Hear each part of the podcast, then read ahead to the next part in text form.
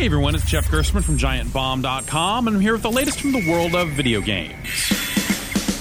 Hello Games has finally shipped No Man's Sky for the PlayStation 4 and PC. The sci fi exploration game captured the imaginations of players with a game that looked nearly infinite. The vast universe, represented by more galaxies than you can count, each one potentially teeming with various forms of alien life, resource deposits, upgrades, who knows what you might find.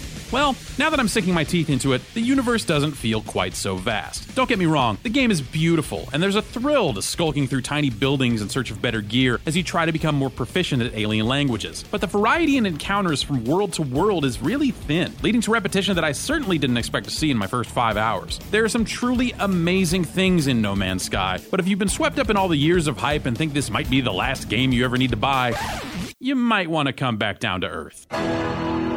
For more news and reviews from the world of video games, find me at giantbomb.com.